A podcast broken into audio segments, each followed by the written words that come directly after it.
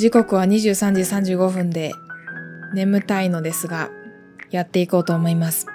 眠たいので声も低めです。ご了承ください。さて、フライパンを買い替えた話ってしましたっけ？してないかな？してないことを願って喋ります。もう眠たいから脳みそも働いていません。えっとね、フライパンを買い替えたんですよ。今まで28センチ、直径が28センチぐらいの薄型のフライパンを使ってて、えっ、と、セブンイレブンとかの、なんだっけ、あの、ブランドあるじゃないですか。セブンイレブンとかの会社のブランドのフライパンを使ってて、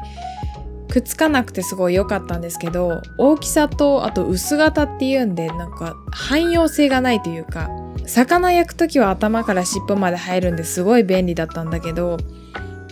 例えば炒めに作るとか、なんかちょっと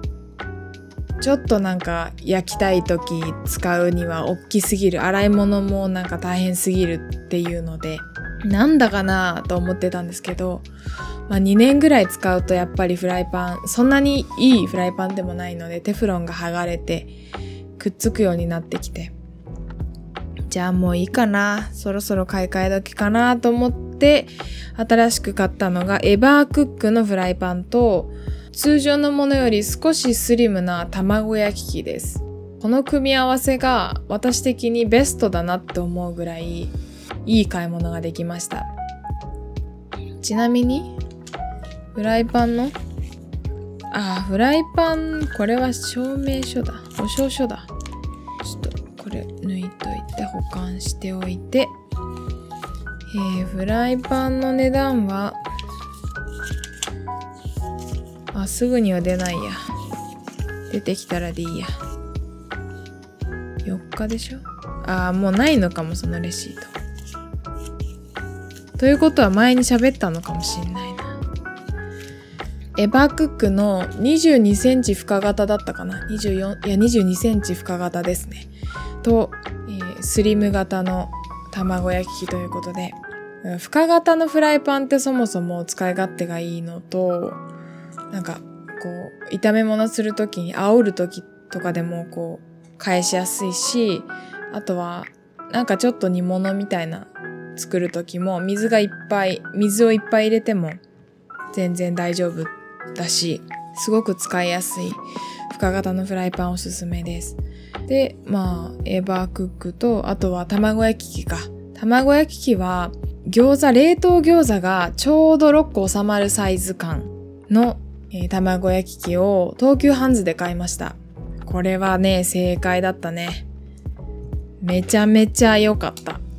これ本当に一人暮らしの人は絶対に買った方がいいっていうぐらい良かった。なぜかというと、まあ私卵焼き作るのが好きだから卵焼き器あった方がいいっていうのもそうだし、あとは餃子6個、一人分ですよね。を焼くのにもちょうどいいし、あとは魚も焼けるし、例えばちょっと目玉焼き焼きたいとか、ちょっとウィンナー焼きたいとかっていう時に、大きいフライパン出すのめんどくさいけど、卵焼き器だったらちっちゃいフライパン、まあちっちゃいフライパンとして使えるので、すごい便利ですよね。うん、そういう意味でもね、いい買い物したなーって思いながら、ホクホクしながらキッチンに立っております。それで、えっ、ー、と、まあ、11月分のね、レシートを順々に記入していくわけですけども、レシートの、レシート整理の項目としましては、食費、嗜好品、日用品とその他と、あとはクレジットカードでおろした分っていうのに分けて記入していっております。最近はまあ、前回だっけ？前々回だっけ？前々前回だっけ？ちょっと忘れちゃったんですけど、暴飲暴食？その夜食がやめられないっていう話をした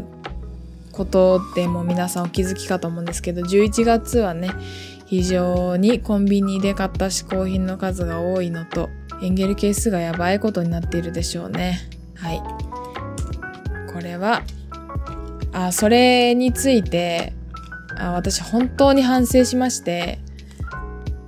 本日は自分の生活とどう向き合っていくのかについて真剣に反省しました、今日。ノートに、新しく MD ノートっていう私が愛用している、まあ、日記のノートを買い、買いに行きまして、で、そこで、えー、スタバに入って、いろいろメモしながら考えまして、本当に良くないと。食費もすごいことになってるし、ストレスもすごいし、なんか、こうストレスのせいで過食に走ってるんだと思ってたけど、過食によって余計にストレスを自分に与えてるなっていう。で、ある程度私は、なんだろう、自分の行動を制限した方がいいっていうか、この次はこうするんだって自分に言い聞かせて生活した方が充実した生活を送れてるなっていう人間選択肢が多すぎると選択疲れを起こしてしまってあの選ぶ方の選択ですよ洗う方の選択じゃなくて分かってるかそんなこと選択疲れを起こしてしまうからある程度選択肢を絞った生活を送る方が疲れないというかこれはなんかミニマリストさんの考え方の一つにもありますよね。余計な選択に脳のソースを使わないというか、そういった意味でもね、いいですよね。だから私は自分にいくつかのルールを設けることにしたんですけども、うん、それはこう、賢いルールを設けた方がいいんですよね。自分に課すルールとしては。だから、こう、なんて言うんでしょう。疲れた時でも達成しやすいようなルール。そもそも疲れにくい方が一番いいんですけどね。こう思ったんですよね。私頑張りすぎてないかって。ちょっと無理しすぎてないか？自分の時間、自分一人の時間をちゃんと設けないと。自分がこう、自分一人で考える時間っていうのを設けないと私ってパンクするよな、そういえばっていう。なんか研究室あって、バイトあって、で、夜一人になるけど、その、まあ、一人になってる間ももう、食べる食べる食べるみたいな生活を送ってたし、あとは、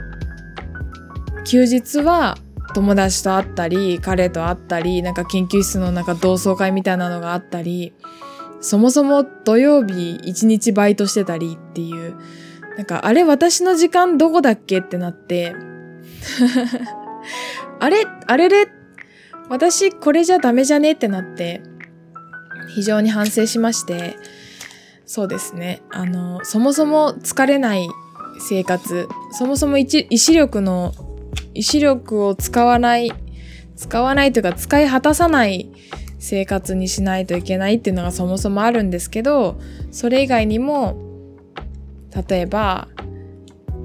買い物をする時は買い物リストを事前に作って買い物に行くそれでそれ買い物リストにあるもの以外を買わない買わないこれ私昔できてたことなんだけど最近はなんか自分を一瞬で幸せにしてくれる何かを探してそんな魔法のようなものを探して徘徊してたんですよね。これ本当に良くないですよ。時間も無駄だし。で、理性的な自分はね、こういう風に思えるんだけど、疲れて参ってしまってる自分は、ああ、私を何か私を幸せにしてくれ、一瞬でハッピーにしてくれっていう気持ちになっちゃうから、まあ、そういうことよね。うん、危険だな、そろそろって思って。うん、なんか太るからとかじゃなくてそろそろなんか心も体もボロボロになるんじゃないかな私と思ってだから、うん、反省してやっぱ一人の時間大事にしようって思って思いましただからなんだろうバイトない日は研究室に遅くまでいて頑張ろうとか思ってたけど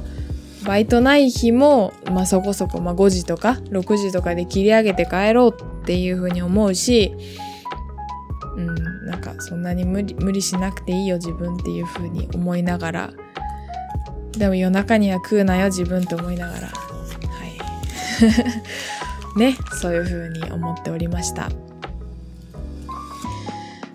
あそうだ。私が今日、まあ、定めたルールというかね、まあ、何を決めたかって言いますとパワーポイントにねわざわざ、えーと、その文字をこう書いて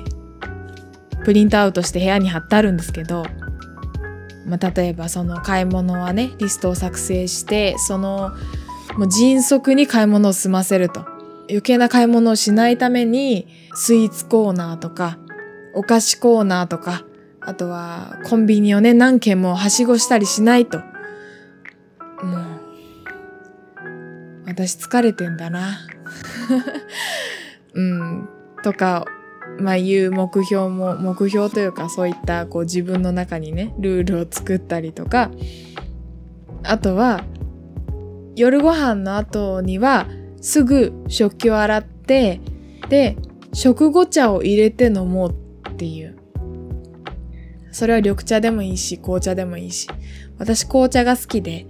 アールグレイのミルクティーが好きなんですよね。それでねちょっとティーポットとあとミルクミルクポット？なんかちょっと耐熱ガラスのちっちゃいミルクポットを買いました。今まで牛乳を別のコップに入れてチンしてそれを、まあ、紅茶入れてたコップにこうザーッと流すっていうやり方でミルクティー作ってたんですけどそしたらね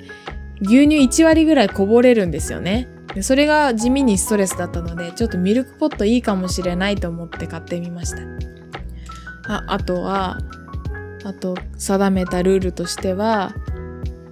お昼ご飯はご飯と味噌汁とサラダとサラダチキンで統一しようと。これは前にも喋ったかな。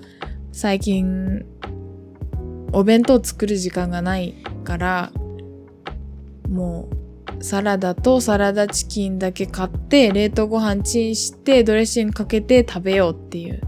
それをやってます。お腹いっぱいになるからいいんですよね。タンパク質も生野菜で酵素も取れるし。はい。あとは、えっと、日中こまめに水分を取る。でも夜はあんまり飲まない。夜水分取りすぎると翌朝すごいむくむんですよね。なんか水分こまめに取った方がいいっていう人もいるし、水分取りすぎると体を冷やすとか、なんかこうむくむとか、そういった取りすぎも良くないって聞きますよね。だから水分は日中朝とか日中とかはよく取るけど